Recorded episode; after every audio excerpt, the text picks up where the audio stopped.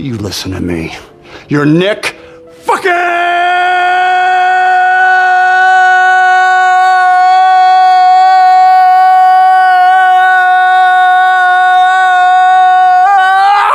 Woo Cage! Hello and welcome to the Nick Fucking Woo Cage Cast. My name is Rob Humphrey and I'm joined as always by Kat Valor. Kat, how are you? I'm doing all right. Yeah, all right. It was a rough night for me last night. I don't know how you fared, but the tequila won. Yeah. If that sums up how I'm doing at all for you. I thought the whiskey had won. Mm-hmm. I'm not going to lie, but it turns out I'm just still a little bit sick. I've got like a head cold thing going on where my sinuses are all fucked up. Yeah. I do remember you saying that because I wasn't sure we were going to record today. The good news, though, once I realized that it was just me being sick and the whiskey had not won, it was an excuse to have a little bit more whiskey. So there you go. I passed on more tequila. I didn't want to try like a hair of the dog thing. No, have tequila in the morning. No. It definitely won last night. That's for sure. So we always start off with Nick Cage news, and there's a little bit, not a lot. I guess the biggest thing is that Nick Cage is now available on Dead by Daylight. You can buy the Nick Cage character. You can play as Nicolas Cage. I haven't watched any videos really of people playing. I've seen just a little bit. I have not. I actually was going to play the other night, and I sat down and realized that I had never installed Dead by Daylight on my PS5. So I started that process, but then I got bored about halfway through and just started watching TV, and I don't know if it ever even finished. But I'll get to it at some point, I think, because it does look like it's fun. The true Dead by Daylight experience is right. Yeah, now that the true experience is available. But you can play as Nicolas Cage now. Also, the new movie Sympathy for the Devil is now available. It is playing... Oh, yay. In select theaters, nowhere near me. But it is... I don't think it's playing near me, but I am going to double check that real quick. Yeah, it's also available on demand. You can rent it. It looks like it's like $7 to rent everywhere, or you can buy it for $15 digitally right now. So it looks good. I'm going to check it out. I'll probably rent it and check it out. I haven't gotten around to it yet either. I was hoping that it would play in a theater near me, but that is not the case, as I've checked all the theaters around here and no one's showing it. Yeah, that's the thing. They closed the AMC that was close to me, so now I never get to do stuff like this because they're always at AMCs. Yeah. It's weird, too, because you would think AMC, this big corporate theater chain, would not have these smaller films, right? But they always seem to have them. And now I don't have an AMC near me since I moved, and it sucks because Regal, quite honestly, is a terrible theater chain. I hate them, yet I'm forced to patronize them. So here's the thing. I also don't like Regal, except my favorite local movie theater. There's this one Regal theater that just does not give a fuck. It does not do whatever the other local, like, Regal theaters are doing, and they are always empty. Like, nobody goes there. It's always super quiet. They just serve like whatever snacks they want. All right. I mean, they're super old, and like, and I understand because like the chair quality, the building quality is kind of suspect. You can always tell that they've just like stocked the drink case from like whatever was at the gas station. I don't get it. They have so much charm. And it is weird that my favorite theater now is a Regal, because before, like when I had the AMC, it was like, I can't imagine ever wanting to go to a Regal. And then I found that one really shady one, and it's like, I love this theater. Yeah. The Regal near me kind of sounds a lot like that in the at least in the department of being run down, with like a bunch of the seats when you go in the theater are broken and stuff. Yeah. It's really terrible. I don't like it at all. I wish I had my AMC experience back, but I'm stuck with Regal theaters. And they're awful. And I was recently, actually earlier today, trying to purchase a ticket for a movie I wanted to go see this week, and their app is busted too, because the Regal app sucks. Oh, of course. Yeah. So that's my experience dealing with them. But no, they are not showing Sympathy for the Devil anywhere near me. The only other Nick Cage news that I saw is that he has finally made mention of his Superman cameo in The Flash. Oh, what did he say about it? He said that he felt good about being able to do it. He was happy to finally be able to play that character. Although he said, he did say that he was glad he didn't blink because apparently it is super fast. But it was nice to see it on the screen. And if you really want to know what he was planning on doing with that character, the direction the character of Superman was going to go had he been able to play him in Superman Lives, look at his performance in City of Angels. Oh, which is interesting. I have not seen City of Angels, but apparently that was sort of the take that he had for Superman and what he was hoping to go in and bring to the character. Somewhat similar to that, but that is all the Nicolas Cage news that I was able to scrounge up. I don't know if you found anything, if you have anything. I did not find anything. Quick update. There is one single AMC playing this in Ohio. It is 50 miles away from me, and that seems like I shouldn't do it, right? Is it wrong that I kind of want to go? I'm going to say this. I have driven farther to see movies. Yeah, this wouldn't be the furthest I've driven. It would be pushing it. It would be close. yeah, it would be kind of close for me too. But I have driven upwards of an hour and a half to go see a movie that I really wanted to see that wasn't playing anywhere near me. Of course, this was way back in the old timey days when there wasn't like digital wasn't a thing. Yeah. Oh well. Yeah. You know, I guess it would be a little bit silly if I can rent it, but also yeah. I mean, that's the thing. Like it can be rented, so it's not. But I'd rather see it in a theater. Yeah. If I could. Yeah. I can't even find an AMC near me. Like, I don't know. I was surprised just now to find out there was one 50 miles from me because I didn't think we had any left at all in Ohio. Yeah. It appears the closest one to me is in Alabama. Ooh. Yeah. That's rough. 386 miles away. Probably not going to make that drive. And I don't even know if they're showing the movie. But man, I'm looking at the AMC website. Man, I miss this. The website always worked. The app always worked. Everything just worked. It was so nice. The theater was clean. All right. Enough of my woes. Are you ready to talk about Moonstruck? I am ready and excited to talk about Moonstruck. The moon brings the woman to the man, capisce? The moon is a little like love.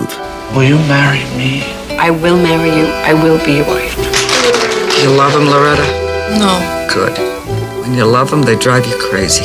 Sometimes. Why are you marrying Johnny? He's a fool. It makes you act a little crazy. Where are you taking me? To the bed.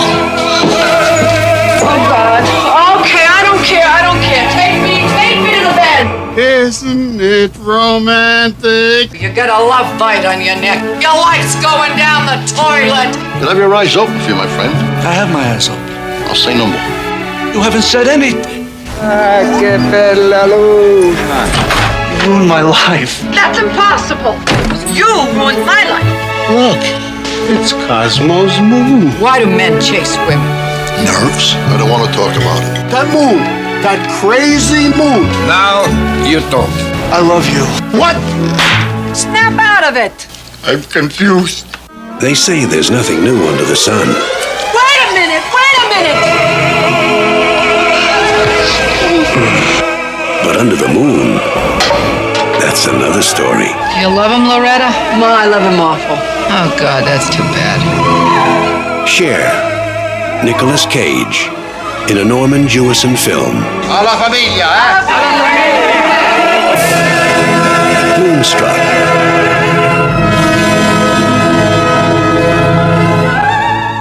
All right, Moonstruck was released on December 18th, 1987. It had a budget of $15 million, and its total box office was $122.1 million. Okay. It made a lot of money, this one. Directed by Norman Jewison, who the last thing I really remember seeing him that he directed was Hurricane, I think. And he did I want to say he did And Justice for All with Al Pacino back in the day. But a noted director, and starring, of course, Nicolas Cage and Cher, and just a great cast. Olympia Dukakis, Danny Aiello's in it. Really, really solid cast. We usually start off talking about Nicolas Cage in the movie. Kat, what do you think of Nicolas Cage in Moonstruck? Nicolas Cage is so good in Moonstruck. I like that he is... Moonstruck, it's kind of a weird movie because it's, just for context for my Nicolas Cage score, it's got a lot of weird elements while also feeling kind of down to earth. Like, it's not a crazy over-the-top story for the most part.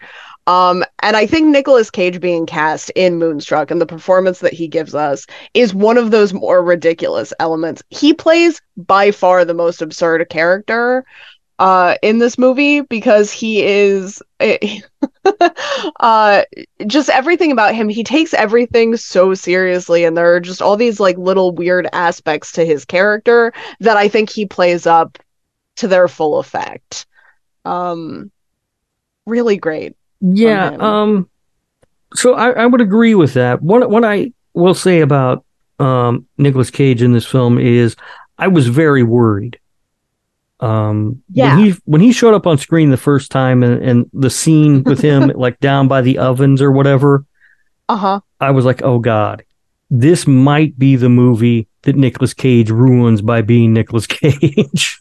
I thought it was going to be way too much, and it is a lot.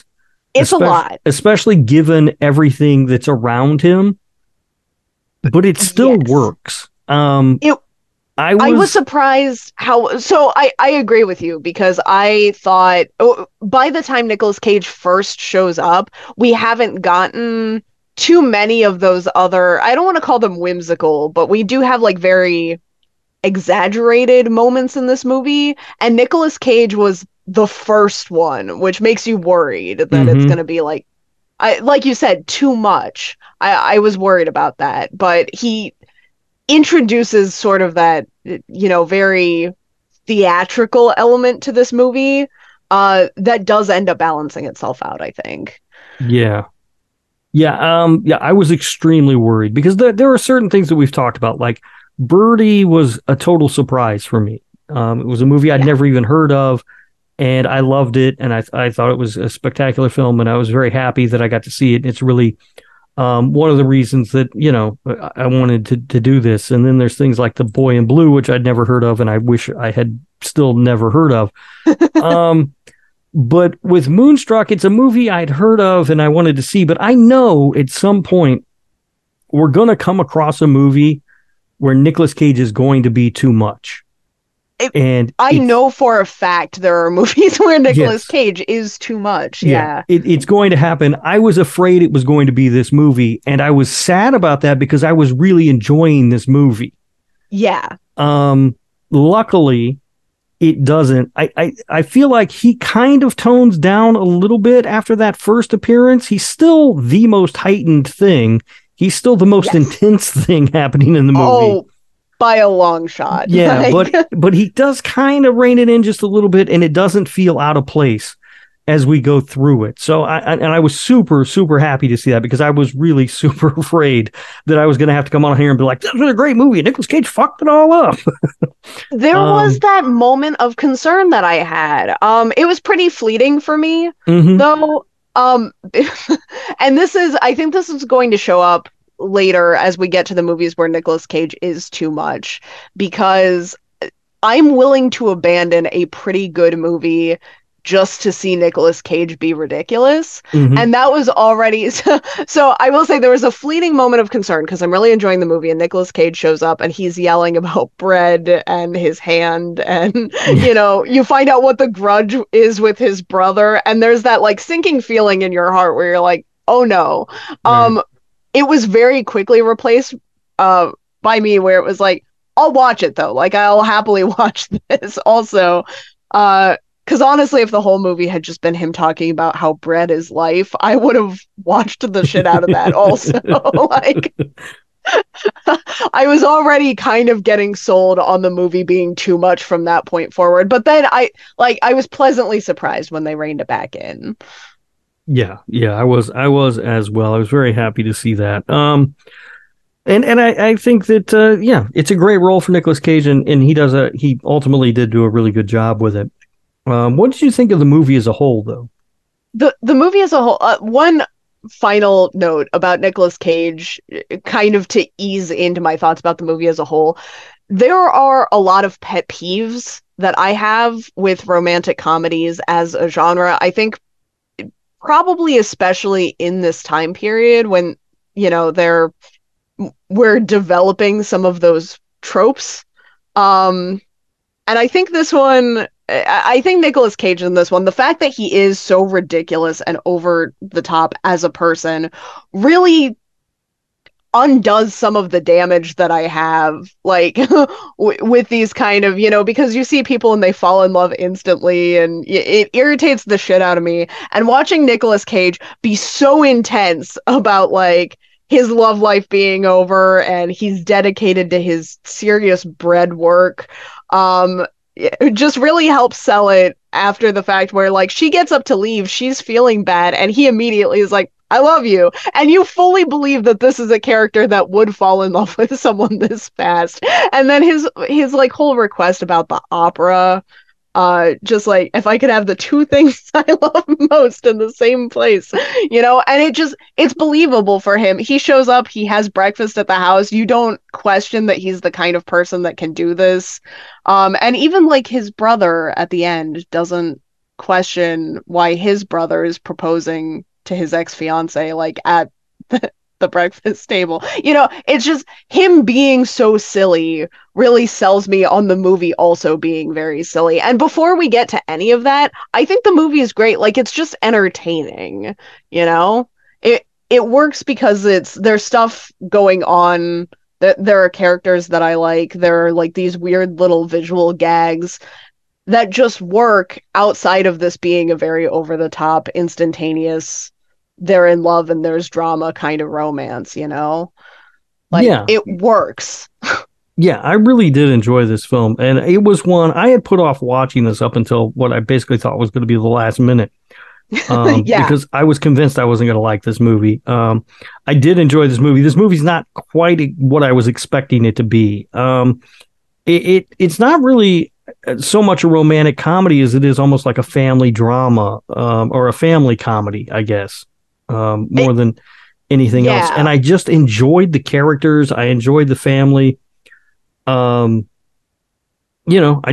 enjoyed the whole thing. I thought it was really well done. I really did enjoy the movie overall.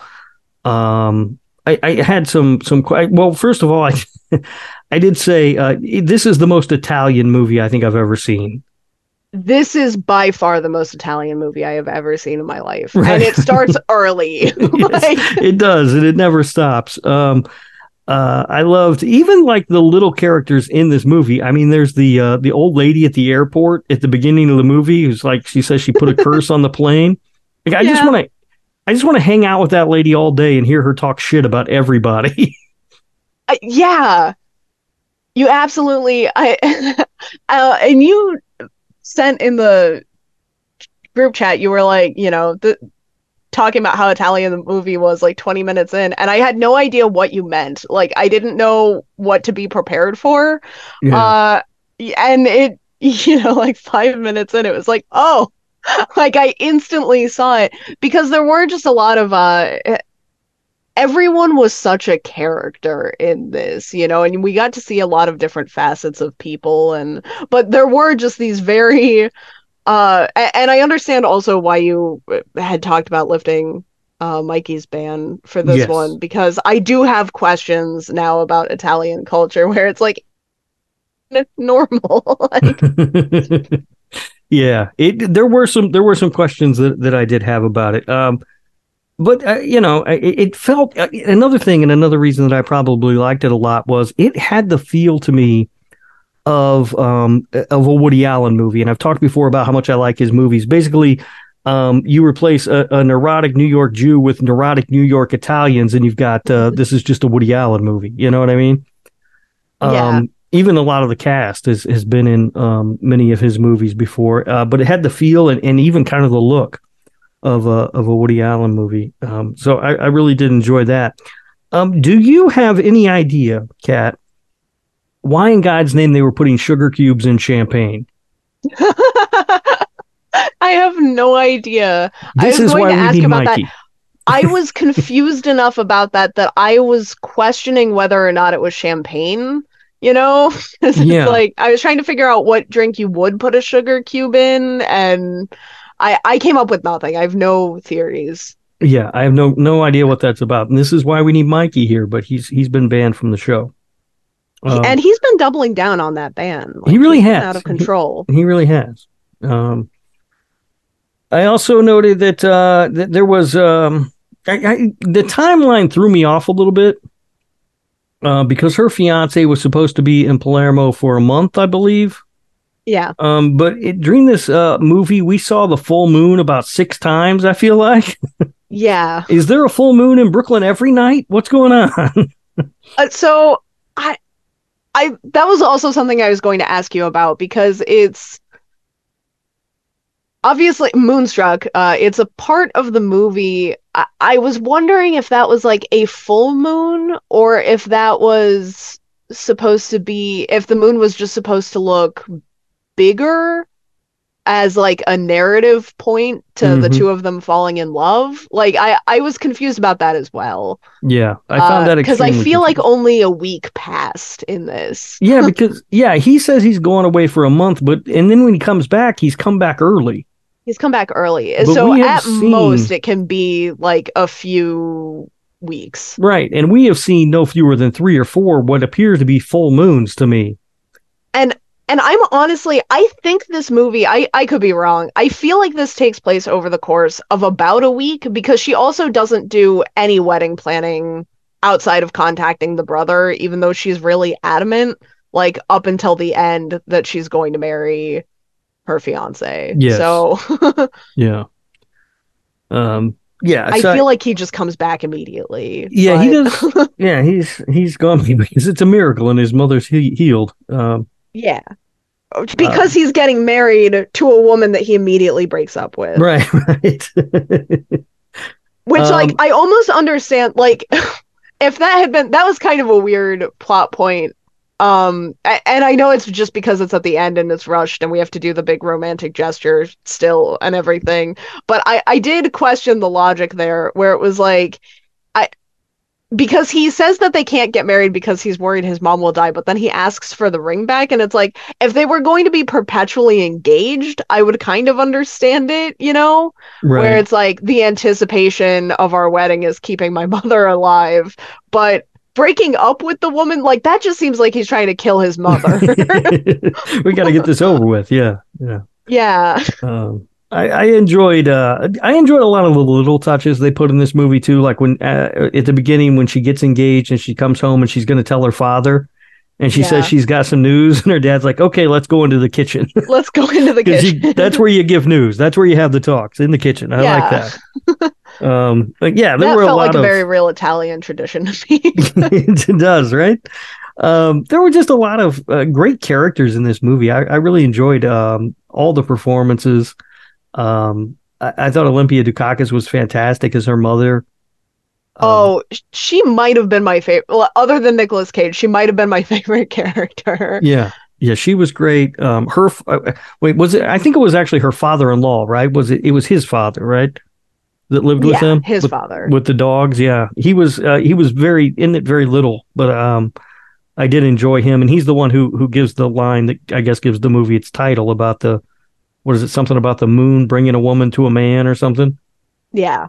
But yeah, all the sort of side characters were really well done, and the performances were great. I was really just thrilled with this movie. Again, another case where I went in with a preconceived notion of what this movie was going to be, and it turned out not to be that at all.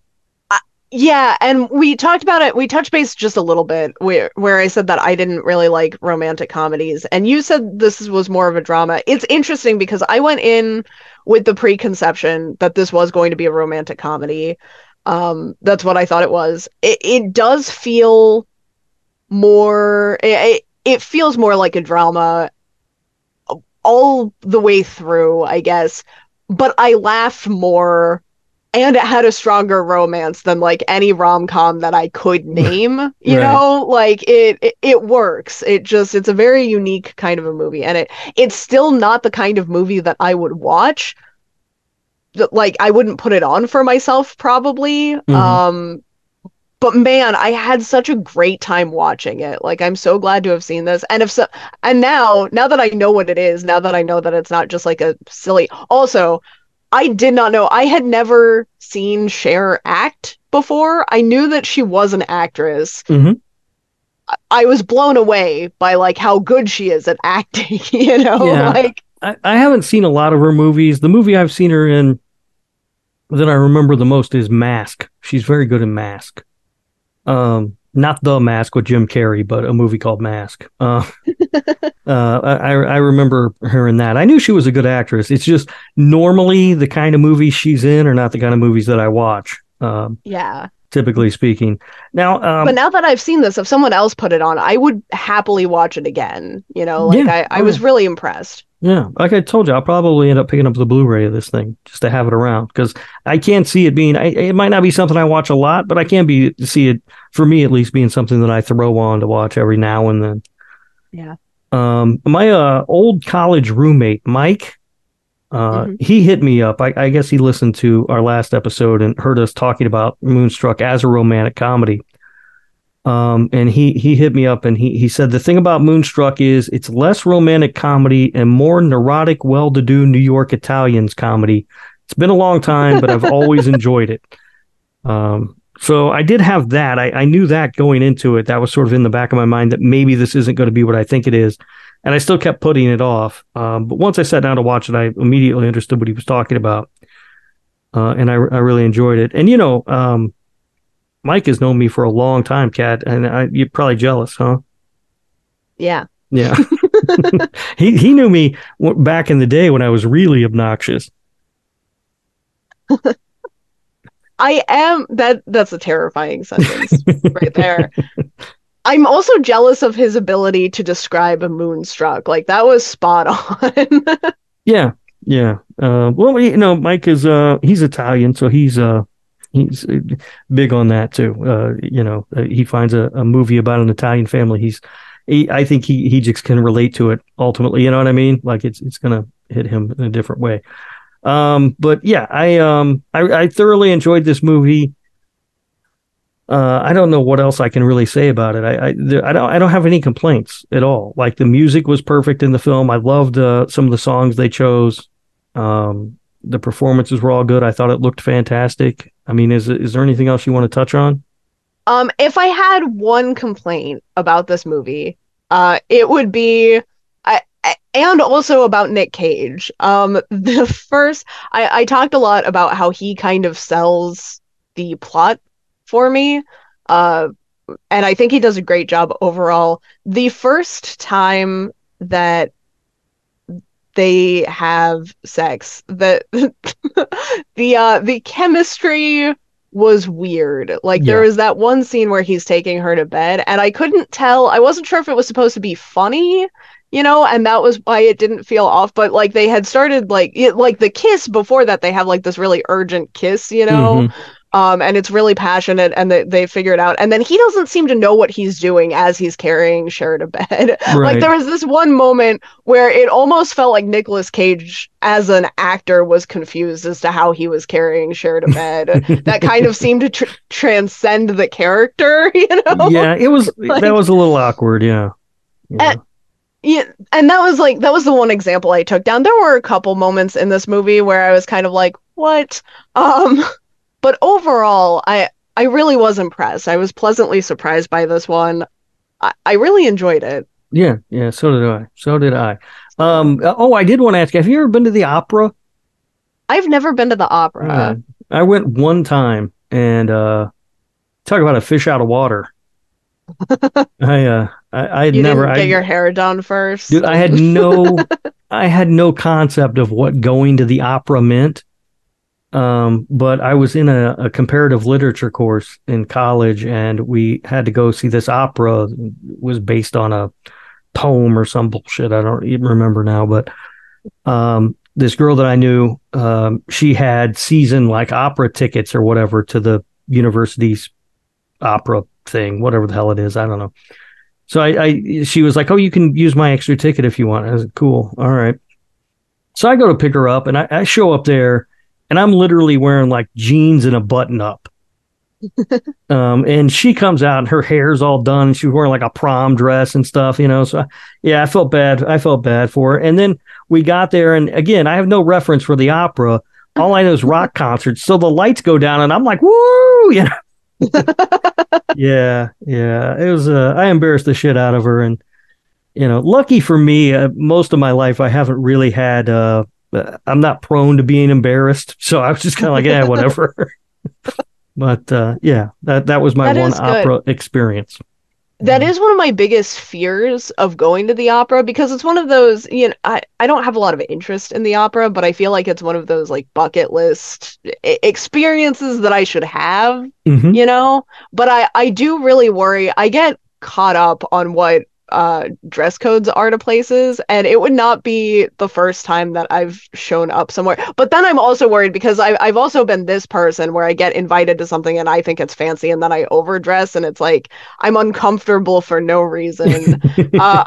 And I have this great fear, because you always see people like dressing up like the prom dresses. That's like a huge thing in movies and shows, and you know, you see people getting dressed in like these ridiculous things to the opera. I have this fear that I'll like go out of my way to find a prom dress to wear to the opera, and then everyone else is going to be like dressed like a normal human, and I'm going to feel very silly. All right. Well, I will tell you that was not my experience when I went to the opera.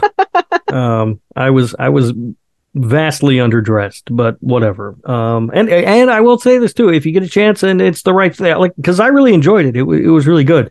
I just didn't quite fit in. But again, it's not something I've usually ever concerned myself with. I will say the closest experience I've had, and we actually, the callback to Slasher Radio, I think you were the one that told me that Hamilton had a tour, that they were going on tour, that I would be able to see them. I got Hamilton tickets. I went to like Ohio's fanciest playhouse to go see Hamilton, and it was a very weird, like, I wore like a casual dress, but in the aisle in front of me, they're all wearing jeans and t-shirts. In the aisle behind me, they're all wearing like prom dresses and suits and stuff. And I was like, this is lined up very fortunately for me, because I've fallen like dead center in between these two, but I very easily could have looked like an asshole here. Like, if I'd been like two rows back, I'd look like an idiot. Yeah. Well, you go to these things, and you know, if it's not something you do on a regular basis, you don't know what you're supposed to wear. Yeah. How the fuck? And it's not like they say on the website or anything. You know, what are you gonna do? Call them and be like, "Hey, how are people dressing for this show?" Me. You know? Yeah. It can be a weird thing, but and it sounds like, honestly, we still don't know how you're supposed to dress at Cleveland's finest playhouse. I still don't know. Like a wide spectrum there. My new plan is to avoid Cleveland's finest playhouse. It sounds like going to the Olive Garden. You know how sometimes you go to Olive Garden and like you'll see one booth where people are like wearing suits and stuff, like they're out for a fancy meal, and then like next to them in the next booth is like a dude in flip-flops and shorts, you know. I remember my best friend and I took a trip to New York once, and we came back via bus, which was awful to begin with, but then his mom picked us up from like the bus station and was like, let's grab something to eat before, you know, because it was still like an hour drive back into town. And she's like, let's pick up something to eat. And we stopped at Olive Garden, and they were having like a bridal brunch at the table next to us, and I was wearing like pajama pants and like my fucking sports bra at the Olive Garden. Like, I hate this. Yeah, that's what the Olive Garden is, though. Olive Garden is weird. Olive Garden is white trash fancy, right? Like, it is. It's just, that's what it is. So you can really pretty much wear whatever you want at Olive Garden and fit in. It's really nice. It's a good experience. Yeah. Yeah. All right. So we have gone far afield of Moonstruck, but yeah. That's all right. This is the Moonstruck experience, is these little like slice of life madnesses. Should we get into the bees for Moonstruck? Yeah, let us get into the bees. What is that? What is that? What is it? Oh, no, not the bees! Not the bees! Ah! All right, we rank these movies with two scores. The first one is our Nick Cage score, and that is the score of not only Nicolas Cage's performance, but how the movie used Nicolas Cage. And Kat, what do you give Moonstruck for a Nicolas Cage score? Okay, so this rivals my highest Nick Cage score so far. I gave this a 9. And part of that is for Nick Cage's performance in this, but I also think, which wasn't perfect, but it was my favorite part of the movie still. And also I think they utilized him very well, because I think if they had put him in, usually it's like they could have just put him in way more and it would have been better. Mm-hmm. But I think if they had put him in any more, he would have been too ridiculous for the plot. Like he could have.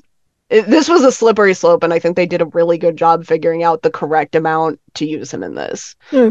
Yeah, I agree with that. I think that normally it is a situation where I want more Nicolas Cage. I've said that many times about many of these movies that we've already watched. I wish it would have had more of him. I think this is much more of an ensemble piece.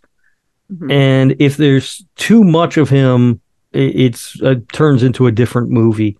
And I think the performance he turned in was ultimately good, although, again, that first time he shows up scared the hell out of me. I'm not going to lie about that. I didn't quite go as high as you, but not low either. I gave this one an 8. Okay. So I'm sitting at an 8 for Moonstruck. I actually had it at an 8 just off of his performance, but the more I thought about it, the more I really was impressed with how they utilized him, mm-hmm. you know? Yeah, it is. I think out of all of the, other than maybe like Birdie, I feel like this is the best utilization of Nick Cage. Yeah, because it really was a delicate, like, balancing act. Because there was the potential for him to ruin this movie. I saw it very early, but he didn't, and it turned out to be a very strong movie. Kat, what do you give Moonstruck overall as a film? Overall, I'm giving Moonstruck an 8. Okay. I think it's really good. I had a great time watching it. I don't know that I would watch it again of my own accord, just because it's not the kind of movie for me. But critically, like, I don't have any complaints about this. They did a phenomenal job. Right. All right. I will watch this again. This is, as you know, I'm a big old softie. And so this is a movie that's right up my alley. But surprisingly, honestly, you gave it a higher score than me, but not by much. I give this one a 7.5 overall. I really did enjoy Moonstruck a lot more than I expected to. And it's probably one that I will end up revisiting at some point. But very strong movie all the way through. And again, I'm a big Woody Allen fan, and this one, to me, felt like a Woody Allen film in a lot of ways. But more Italian? Yes, more Italian, yeah. So that's going to be it for our discussion of Moonstruck. But we do have a little bit of post-discussion housekeeping to do. Yes, so we talked about doing this like every 10 episodes. Mm-hmm. We are going to go through and give our top 5 Nicolas Cage movies that we've seen so far. We're not going to get into the ones that we haven't gotten to on the podcast yet. So this one, basically, we're just ranking the top half of the movies that we've watched so far. Yeah. So I guess we'll do this simply starting at number 5, and we'll just sort of snake through. So you'll give your number 5, okay. I'll give mine, back and forth like that. Does that sound good? Yeah, that sounds good. I think you're going to not be pleased with my number 5. Okay. It is Fast Times at Ridgemont High, which makes the top 5, but it's low. It's lower than I thought it would be. Yeah. Lower. Yeah. Okay. All right. My number 5 is The Cotton Club. Oh, okay. I really enjoyed that movie. It had a lot of problems, as I think we talked about a lot of the problems it had. on the show, but I really just overall just enjoyed it. It's sort of like sometimes things can be a mess, but you still just enjoy the mess. And that, that was sort of my feelings on the Cotton Club, I guess. What do you have at number four, Kat? Moonstruck. Is that my number four? My number four is also Moonstruck. Oh, yeah. Yeah. As we said, I just really it was caught off guard by how much I enjoyed this movie. Yeah. I going in, I did not think this was going to make my top five. Yeah. So that was. Yeah. What do you have at number three? I have Raising Arizona at number three. Okay. My number three is Fast Times at Ridgemont High. Okay. What do you have at number two? At number two, just to piss you off. No, genuinely at number two, I have Rumblefish. Yeah, I expected Rumblefish to be in your in your top five. That was, I don't know. That might be the biggest disagreement we've had on one of these movies so far. I think our biggest score difference might actually be Peggy Sue Got Married. It's that or Rumblefish. Yeah. It's actually exactly the same. Oh, yeah, it's exactly the same difference of 5 points on those. Okay, where are we at? Number two, is that my number two now? Yeah, number two. My number two is Birdie. Okay. This is a movie that, again, caught me completely off guard. Never even heard of it before we started this show, but I really, really enjoyed it. What do you have at number one? Number one, I have Birdie. Okay. So, yeah, just clearly you enjoyed it also. I did. And my number one is Raising Arizona. Our first perfect 10 out of 10 for. Yes. Yeah. I just Raising Arizona is just fantastic. I mean, there's just it doesn't miss at all. So that's where we are right now. We'll do that about I think we said every 10 episodes. So 10. Every 10 episodes, we'll check in and see how things have changed in our top five. And hopefully, you know, just for the sake of being interesting, it mixes up some. It'd be really boring. I'm really worried about this, not overall, because I think when we get to the more modern ones, my list is going to be changing up pretty frequently. He's been doing some great stuff like the last several years. I do worry that there's going to be a stretch in between right now and like our next possibly 20 movies where my top. Right. We'll see. Well, maybe there's got to be some surprises in there. I'm already honestly surprised that by some of the ones two of these are movies I had never heard of before we started this podcast. Yeah. And one I was actively avoiding because I do think also it's a weird sort of ranking to kind of put together because it's weird to when you're like trying to decide what you like best. Is it Raising Arizona or Birdie? Because they're such different movies that really different. It's impossible to really kind of compare the two. I love both of them for very different reasons, you know. I was in kind of a weird position with this one because even just going by numbers, Moonstruck and Raising Arizona have the same score for me. So it was right. What? But they're weird movies to put side by side. Right. Yeah. It's so it's going to be a little tougher to put this list together than maybe I initially thought when I had the idea of doing that. But I just thought it'd be some kind of fun to do, to check in every now and then and see which ones have been our favorites or whatever. Next week, we will be talking about the 1989 movie, Vampire's Kiss. Yes. Have you seen this? I have seen this. Okay. I know that this is a beloved movie. I didn't know this was coming up. This might be my equivalent of Raising Arizona. Okay. For you, where I've seen it a bunch of times, but it's been a long time. So nervous about the rewatch, but excited to see it again. Okay. Yeah.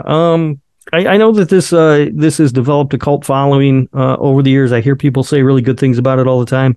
I've never watched it. It's just one that I missed when it came out, and I just never got around to seeing. I am looking forward to checking that out.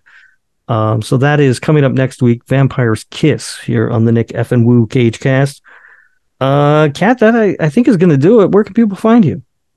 You can find me on Twitter at cat_velour. You can find me on Instagram and Blue Sky Social at just catvelour. Check out my website, catvelour.com. And this is going up tomorrow. You have one day exactly left to pre-order my book, Revenge Arc. Yeah, so get over there and get it done. Get that pre-order of Revenge Arc in. You can also find me on X at Radio Rob 123. It's being forced upon me now. It's now an X on my phone, Cat. The bird's gone. It's just an X. I still have the bird. So. I wish I still had the bird. I don't want this stupid X thing on my phone, but there it is. It looks like you have a porn app on your phone. It does. Like, I've been seeing the screenshots and stuff, and it's like, this isn't good. No, it does. I'm not crazy about that. Thanks to Cat. I'm also now on Blue Sky Social. You can find me there, Radio Rob 123, and then whatever. I don't know how that works yet. I haven't quite figured it all out, but everybody seems to have a .blue sky thing after. I don't know what the hell all that is, but I have no idea. Yeah, but look around; you'll find me there. And you can listen to the other show that Kat and I do together. It's all about horror movies, called Slasher Radio. Wherever you were listening to the Nick Fucking Woo Cage Cast, and Kat, I'll see you next week when we do Vampire's Kiss. Sounds great.